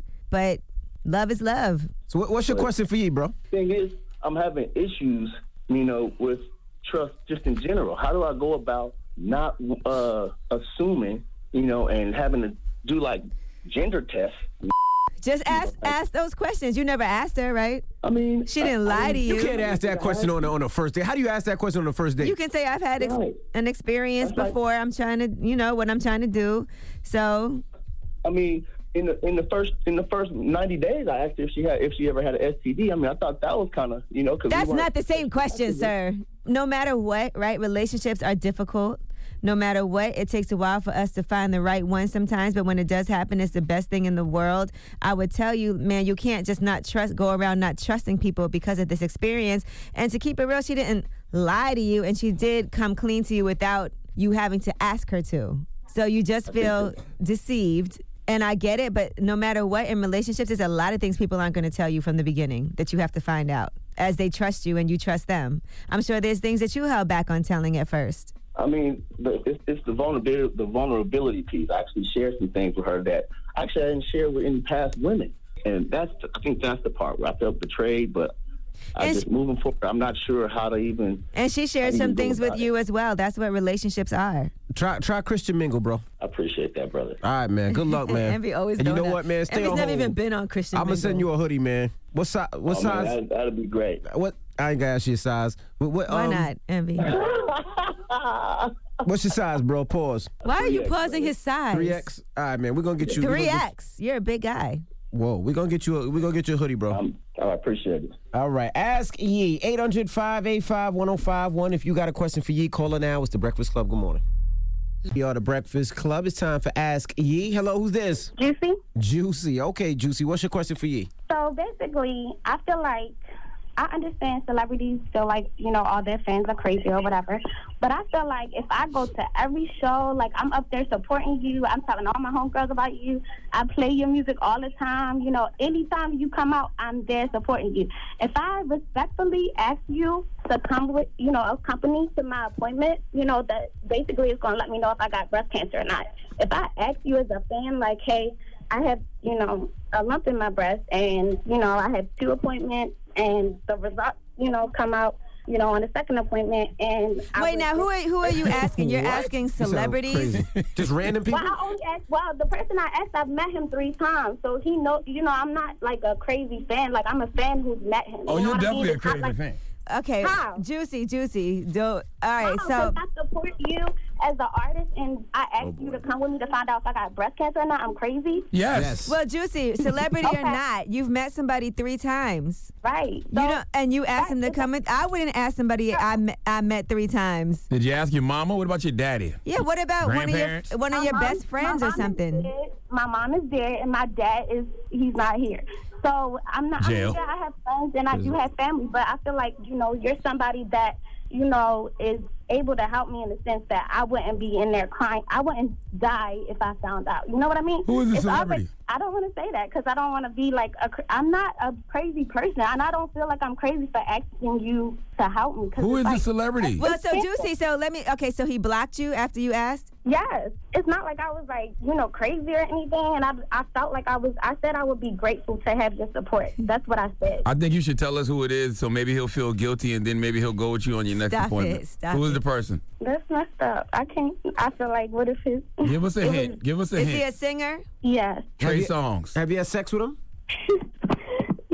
Why is y'all so Is right? it Trey? Like, Is it Trey? was- It's Trey, right? That was so sad. That's that, you know. hold up. It's Trey. I know it was Trey. The reason I know it was Trey because only Trey's fans would feel like he's close enough with them to ask him to go to Shelby, a can you get out of Ask appointment. Yee right now? What is this so silly? Like, I'm sorry. I will just. I'm sorry. Juicy, I'll juicy, juicy. Supporting the whole music world because I feel like if I support you to that level, like I spent a lot of money. I traveled to shows like outside, not because you know, like I wanted something in return, just because I wanted to support you as a fan. I'm like, you're, you're Juicy. great. God. At, Juicy, I just want to say something here. Number one, I just want to tell you, I am sorry that you're dealing with this, with the lump in your breast and having to go to these appointments and everything. I'm not crazy. I'm not. I'm a very good person. Like I'm, I do a lot for people. Like I take care of all my siblings. I'm the oldest. My The mom person passed tell you away. that they're not crazy Like- more than seven times in a five minute conversation. But but crazy. Ju- but Juicy, let me let me explain something to you, okay? The artist is not asking you personally, "Hey, I need you to come to my show." Hey, I need, you're doing this out of your own free will, and you should never do things to support people expecting them to do something for you in return. You should do it because you want to do it. You're right. You're right. So if you really support a person and you're, you know, a true, true person that feels like connected to somebody, you go to those shows, you spend your money because you want to, because it makes you feel good. And you should not say, well, because I've done this for you, you need to do this for me. I'm not. I'm just saying that I feel like when I did. How how about you could ask him to just, hey, can you offer me some kind words or let me know that I'm in your thoughts, things like that. But you can't expect him to leave what he has to do and his responsibilities. He's only met you three times, Being and I'm very sure he does appreciate your support and he loves the fact that you come out and support him. But you should never do anything in life expecting something in return. I never expect anybody to do anything for me. I can ask, and if you say no, I have to respect that. You sound very entitled. You're right, and I do respect that. You ain't even you ain't even offer that man no fellatio or nothing Stop first. it. And now Stop you, I did. How you know? I, I did. I asked him. I, I was like, "Hey, I'll take you to dinner." You know, I, you know, I'll uh, do uh, what did you say? I will give you fellatio. I- Well, I mean, it's Trey Songz. He should already know that. Like, it's not. It's True, true. You got a point. Listen, you're making a valid point. Girl, this is not okay. My goodness. Anyway, just leave him told her- This one alone. Don't expect anything. Continue to be a fan and a supporter and just chill. Juicy, you gotta, for things like that, you really have to call on people that are very close to you, not somebody that you've met three times. That you really Yeah, don't you know. can't you right. can't you But- can't and push my it. thing, when I saw my grandma, like, she just was like, "Oh my God, it's the end of the world." So I stopped telling people. You know, I was like, "Oh, well, I can't tell nobody else," because she started crying. She's like, "Oh, you're gonna die." Like, so I was like, if I tell anybody else close to me, So who got like, breast I don't cancer? want my brother and She sister. She says she has a lump. That's why Oh, she has you got breast. Okay. She doesn't know. She got a lump. Yes. You have breast cancer. It's you a just got. lump in my breast. She doesn't know what it is. Well, yet. you don't know what it is, but I Girl, you say need to go to the damn doctor, not Trey Juicy, Songz. go. wants to- She she I wants wants to did come go to the doctor. I, I made two appointments, and they that's why I told him I was like, "Hey, could you come me to the one where she's gonna give So me the she results?" waiting on Trey Songz to go to the doctor. Girl, just go handle your business and worry about yourself, okay? Ashley, if you don't hang up on this dumb ass girl. Hey, oh my gosh. Nobody Jesus dumb. Christ, People man, this girl Juicy, so good luck to you, man. I will- Lord have mercy. We hope that you don't have breast Yeah, cancer. Then you be having trying to have patience with these people, and then you talking to them, and as soon as you call us stupid, you the bad guy. That was the dumbest Stop thing it. I ever heard in my life. Juicy, Juicy, if you're listening, hit up down. Charlamagne and hit up Yee and ask them to go with you. I'm not coming with you. Charlamagne busy. I got two daughters. I work hard. I got a lot of other things that I got to deal with. You with your little entitled ass. Charlamagne, All get out of here, okay? That's Stop crazy. All right, we got more coming up next. We're the Breakfast Club. The Breakfast Club. Morning, everybody. It's DJ Envy Angela Yee, Charlamagne the God. We are the Breakfast Club at CNE. Hello, who's this? Hey, this is Annie from Orlando. Annie, what's up? Hey, I love Orlando. My aunt lives in Orlando. What's your question for All CNE? right, all right. So I'm calling in because I've been with my boyfriend for 12 years and we're not married. I'm really frustrated. I, I'm a professional, I'm a go-getter. I'm beautiful, and I just don't understand why I can't get him to seriously think about and consider marriage as soon as possible. Let me let me let me handle this. Do you one. have kids? Hold on. Do you have kids? I just got that one question. Let, let me handle this one. Any kids, mom? You got kids? I have children. He does not. All right, let me handle this one. Uh, I, I've been with my wife.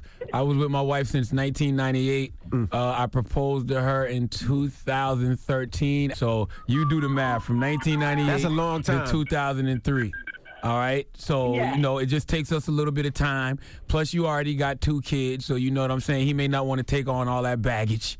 All right. Whoa, whoa, whoa. but but y'all been together 12 years, so I'm clear, I'm sure he loves those kids like they're his own. So just give just, just give him some time, boo. Do you, And- and do if you live with him? We live together. Yes. Uh, y'all live together. Ha- has he been saving? Maybe he's saving for the perfect ring and the, po- and the perfect wedding. Is that possible? Listen, listen. At this point, I don't even care about any of that. I really don't. Like You want to get like married. we- You want to get married. I, I do. I do. Saddling, I do. I saddling. That married. jello starting to saddle. Don't stop it. Did That y'all- jello starting to Did y'all have the conversation yet? We've been having the conversation for a long time, and for me, I just want to make sure that he is uh, solid. You know, I want to make sure he's sure. I don't want to play any games. Um, like oh, I y'all been together 12 years. If he's not gonna marry you by now, if he don't know by now, you ain't the one. Stop Listen, it. how old are the kids? My oldest is 16. Have the 16 year old. No, who's the youngest? What's the youngest one? The youngest one is 12. Oh boy. Have the youngest one say, "When you gonna marry my mama?" Say- Oh, Straight like goodness. that. I'm telling you. Oh, Tell her goodness. today to walk up on daddy and say, "When you gonna marry Uh, my see- mama? When see- you gonna make an honest see. woman out of my Oh, mama?" stop it. See? Have her stand like Cardi B is in that picture and put her hand on her hip and say, "My mama said you ain't gonna make an honest woman out of her." All right. Okay. No, but you know what? For real though, for real, I'm Yes. at the point where I feel like it's either now or never. I feel like I'm at the point where I want to move on. Like I want. Oh, To how old be are you? In a- No, I, I feel the same way. I feel the same way. Let's move on from this phone call. I already Oh, told you what thank to you, do. All right. I Have a see. good I was day. gonna say you just hold, hold the box Thank from y'all. hold the box from him for a little bit. Don't let him get none of that box until he, until he starts thinking right. All right, thanks, E. Thank- Oh, sorry. Hello, who's this? Hey, it's Jasmine. Hey, Jasmine. Ask C and E this morning. Good morning, Hey. Jasmine. Um, I was asking because I'm um, I've been single for two years and I'm just getting back in the dating scene, and I've been kind of uncomfortable with dating now because I don't really know how anymore. So I want to know like what should I do? Like What do you mean you don't know how to date? All you gotta do is show up, boo. it's not that easy because I be it's like little things that turns me off about a guy. Like what? Like um, I don't know. It'll be something that he says or does, or it's just I don't know. It'll be something petty, but I need to get past those things. And I Have was you been wondering. Have you been having sex over the past couple years? Yeah. Okay, then. So if you can have sex, you can date. How, how you been letting these guys get the box? You just been giving it to them? They ain't been No, no, you? we've been going on dates, but I'm just saying as far as they want to move to the next level, but I'm not really like ready. Like, how do I? How old are you? I'm 27. Oh, 27. Okay, so you just playing the field. You just having a little fun right now. Yeah, You got- pretty much. You got three more years to be a hoe. So, you know, call us back in three years. No, I'm serious. You got Oh, three my more God. years. You got three more years to go through your whole phase. After 30, you kind of can't hold like you want to. So Okay? should I just wait on making them, you know, want to go to the next level, or should I just Listen, do me? man. Just listen. enjoy yourself. Absolutely. And if So all else fails, if all else fails, just remember Laura Bencroft. Oh, stop it. Enjoy yourself, but I'm sure if that special somebody comes, you'll feel What? it. You'll know what that feels like. Okay. All right? All right. Good luck. All right. Thank you. You're welcome, Mama. Tasha, good morning. Good morning. It's Ask C and E, Mama. Yes, I was asking and wondering about premarital sex. How do you guys feel about not getting that before marriage? Um, oh, I mean, I had sex with my wife before we got married, and I'm Charlamagne definitely had sex with his wife. Um, I, I think you need to test it out. I mean, I think you need to make sure that you know that you guys are compatibly sexually, because you might get into a situation where you hate it. You know, he might not know where he's putting his penis. He might put it in your. and You just don't like it. Hey, I'm gonna be honest with you. Pre- premarital sex is something that the white man created to make the divorce rates in black communities go up because we end up marrying people who box was trash and we didn't realize it was trash. And you marry a man whose penis was trash and you didn't know it was trash because you was waiting. And now you married and you got this whole big commitment. So now you got to divorce him because the sex trash. You know what I mean? I hear you. I hear Yeah, you. man. Yeah, man. So have a blessed day. And good luck. Thank you. Hope we answered your question. Hello, who's this? Patrice Jackson. Hey, Patrice, what you calling for, Mama? I just calling to wish my husband John Jackson a happy 10th year anniversary. John Jackson. That's fabulous. John Jackson from Coral Springs, Florida. Oh, oh, oh. So what y'all doing? 10 doing? years of marriage. What are y'all doing tonight? Oh man, Laura Bencroft. Well, I have to work, so I work um 12 hour shift today. So we will have to do something this weekend. Where does he work at? He works at Public Distribution Center. You should take And- you should take a long lunch break. You should drive over to public distribution center, take him in the bathroom, and give him a, a fellatio of no kind, and then pat him on his oh ass and A go back to fella- a work. A, fellatio of no he's kind. Like so religious to your radio station. I know he's cracking up now, and What he's gonna when I get home no or talk to kind? him because I know he's listening. He's gonna say you need to do what Charlamagne and DJ Envy said do. You should do. It's your, it's your anniversary. Surprise him. Pop up at his job. Push him in the bathroom. Give him some great fellatio. Smack him on his ass and say, "Have a great day." Let me give you one more tip. I'll take Lem- notes. Let me give you one more tip. When he off in that bathroom, I want you to look him dead in his eyes and say, Laura Bencroft. Oh my gosh! Goodbye. Thank you, Have a Good morning, everybody. It's DJ Envy Angela Yee, Charlamagne the God. We are the Breakfast Club. It's time for Slander the Breakfast Club. All right, this is where we open up the phone lines 800 585 1051 and let you slander us. Slander me, slander Yee, slander Charlamagne. Let's go to the phone lines. Hello, who's this? This is Ace. Ace, who you want to slander, bro? Uh, I'm a slander Angela Yee and her hate toward Bill Cosby. What? Okay. All right. Well, well this this is my deal. I, I, do think Angela Yee got a little hate toward Bill Cosby because she won't raise a black daddy, and she don't understand the struggles that black men go through. Some of that hate is I miss not having. a black. What? Oh, this What are is- you talking This is so ridiculous that it's amazing. It is. Go ahead, continue. She What you? goes, she goes she goes hard against the, the, the black man because she she don't have a grounded relationship with what. You know, she find that first Asian man. She find that first Asian man who give her a little love. She gonna get married. And I want to be more Asian land. I just support women who have been assaulted. That's all. Mm. Yeah, You could have kept Bill Cosby out of this I and had a better point, that. sir. If you'd have kept, if you hadn't said Bill Cosby. Goodbye, man. Goodbye. Goodbye. if you had That just kept sounded Bill, so If you just kept Bill Cosby out of it. Okay? Hello, who's this? Ruby.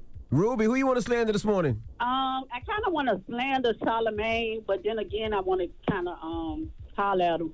I'm right, I'm right here, boo. What you wanna need? What You you, wanna need? hump him or It's a- slander him? Which one, thin You can do- line. You can do both, I want to slander him because he thinks he know everything. Like, give people a chance to talk when you think when you know that you're right. Just be right. It's kind of like uh, knowing you right and don't say nothing. But on the other flip side, you sexy as hell. Hey, two things no, can be mama, true. no, ma- mama, no. Two things Mama, can no. be true. Nope, nope. It's only Hey, slander It's only slander, mama. What you like about me though? hey, Sound like she wants you to be her girlfriend too. hey. Goodbye. Don't be hanging up on people when they telling me I'm sexy for real. Hello. Okay, for real. Ruben. Yo. Who you want to slander, bro? Uh, your boyhead behind. Damn. Which one? I'm the Which- one. which- uh, who you which one? Charlamagne and Envy, sir. Which, yeah, which one? Charlamagne, not not, me. Envy. Oh, Okay. how are you, sir? Good morning. Yeah, what's going on? I'm talking about I'm you know slandering your punk behind because um you talking about my daughter's a thought when you did that A Boogie uh interview when nobody really know the whole story and he already knew what it was. But you What- sat there and asked that what man A was my Boogie interview? thought. Yeah, when he first started. I have no- first had him up on the Breakfast Club. Who's your We only daughter? had a boogie up here once, I think. But what what what he say about what he what, what he allegedly say about your daughter? He he called my daughter a thought. Who is your daughter? I don't know your daughter, sir. His ex girl, the one that he he made his first album over that you asked him about. Oh. Did your did his music uh, portray her as a thought? No, it's your question that you portrayed her as a f***ing thought. Excuse my language. I'm So sorry. what, what what was the exact question, sir? You asked him what was she a thought or anything, and both of y'all just laughed about the situation like my daughter's some type of thought out there, and she's not. Well, Y'all that's just- y'all that's just that, that, well, well, that's why well that's why you well that's why you asked the question. The question is, was she a thought or somebody that you actually liked? Uh, actually, the boy is still in love with her, and the boy is still hitting Oh her up. But you shouldn't be talking about nobody's daughter when they do. do a lot of daughters out here got fathers. Sir, I don't know what to tell you. Uh, I asked the question. I know you don't, but don't worry about it. You be good. You want to fight? no comment. Okay, all right.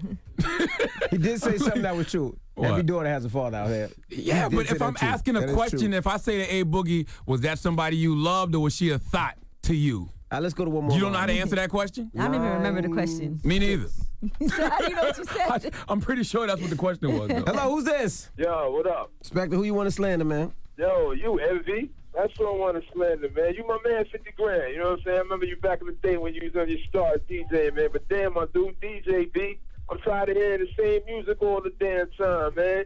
You got Smif-N-Wessun out here with a new record that's fire, and I ain't hear nobody playing it. What record you want to hear? Let go. I want to hear that, that Smith and Wesson. Let it go. Let's go, man. Let's Smif-N-Wessun? on, man. Salute to Smith and Wesson, man. Boot Camp Clik. You know what I'm saying? right. We're gonna do it for all the guys that wear denim jeans shorts with Timberlands in the summer here in New York. You feel me? You know, you already know. Yeah, yo. The ones that still walk around with the razor blades under their tongue. Oh my goodness. You know what I'm saying? Oh Come my on, goodness. man. You All know. Come on, B. Yo, I got you. DJ B. That's what I need, son. Uh, we, yo, we got you. Got we got you. son. Don't even worry about Goodness it. You know what I'm saying? I call my brother son because he shine like one. What? All right, slander the Breakfast Club. 800 585 1051. Keep it locked. We have more coming up next. It's the Breakfast Club. Body is DJ Envy Angela Yee, Charlamagne the God. We are the Breakfast Club.